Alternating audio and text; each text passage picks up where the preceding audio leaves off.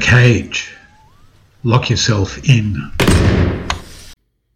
Yeah, well, here in the cage, I've been watching you, Mob, and you're all so mad out there. I'm glad that I'm in here, scratching the passing days into a concrete wall in solitary confinement in the cold and dark is exciting and rewarding compared to watching a certain funeral procession that shall no longer be mentioned.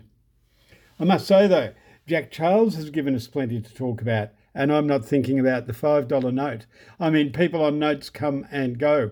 I can't even be bothered looking half of them up, especially the old paper ones. I'm referring to coins. Every 500 player knows that when it's trumps, Jack beats King, and I'd put Jack Charles on the Australian coins ahead of King Charles any day. You can chant it. Jack Charles, not King Charles. Jack Charles, not King Charles. Whose head do we want? Jack Charles. Who'll lose their head? King Charles. Jack Charles, not King Charles. Jack Charles, and so on. Now, King Charles I lost his head, and King Charles II lost the throne. So we could be in for a rocky road, and I don't mean a Polly Waffle. I guess this Charles has already lost his wife, so maybe that's his run of bad luck. On the other hand, one son's already run away from home, so there's a bit of an ongoing trend. Now, regular listeners will know that I've been calling for us to replace the royal family with First Nations people for yonks. There's a link on the Eco Radio site and the socials to a piece I put on the cage when it first went to air on the Zeds at midday on Monday. Jack Trump's king, Jack Charles, not King Charles, Jack Charles, now. There's also been a lot of hot air in the last week about hydrogen. We've had hot air balloons, helium balloons, and hydrogen balloons. Now the hydrogen balloon has floated again. About a year ago on this show, I waxed lyrical about Twiggy Forrest's major hydrogen production in the Pilbara. He went to COP21 and signed up Japanese and German companies as customers for hydrogen produced by his 1.4 megawatt generation plant in the Pilbara. That's a solar plant. It's going to power his iron mines with electricity. don't forget, all those big iron mines use electric trucks.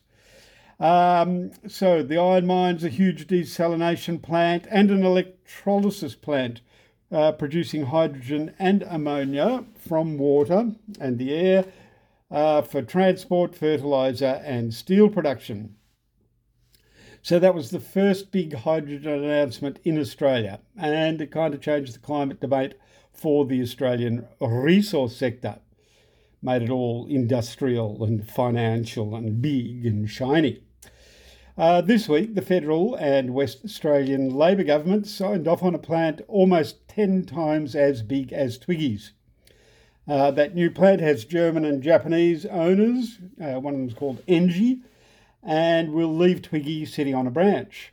It's only about one of four proposed plants of that 10 megawatt size, so we can expect Australia to be a global supplier of green hydrogen for centuries to come.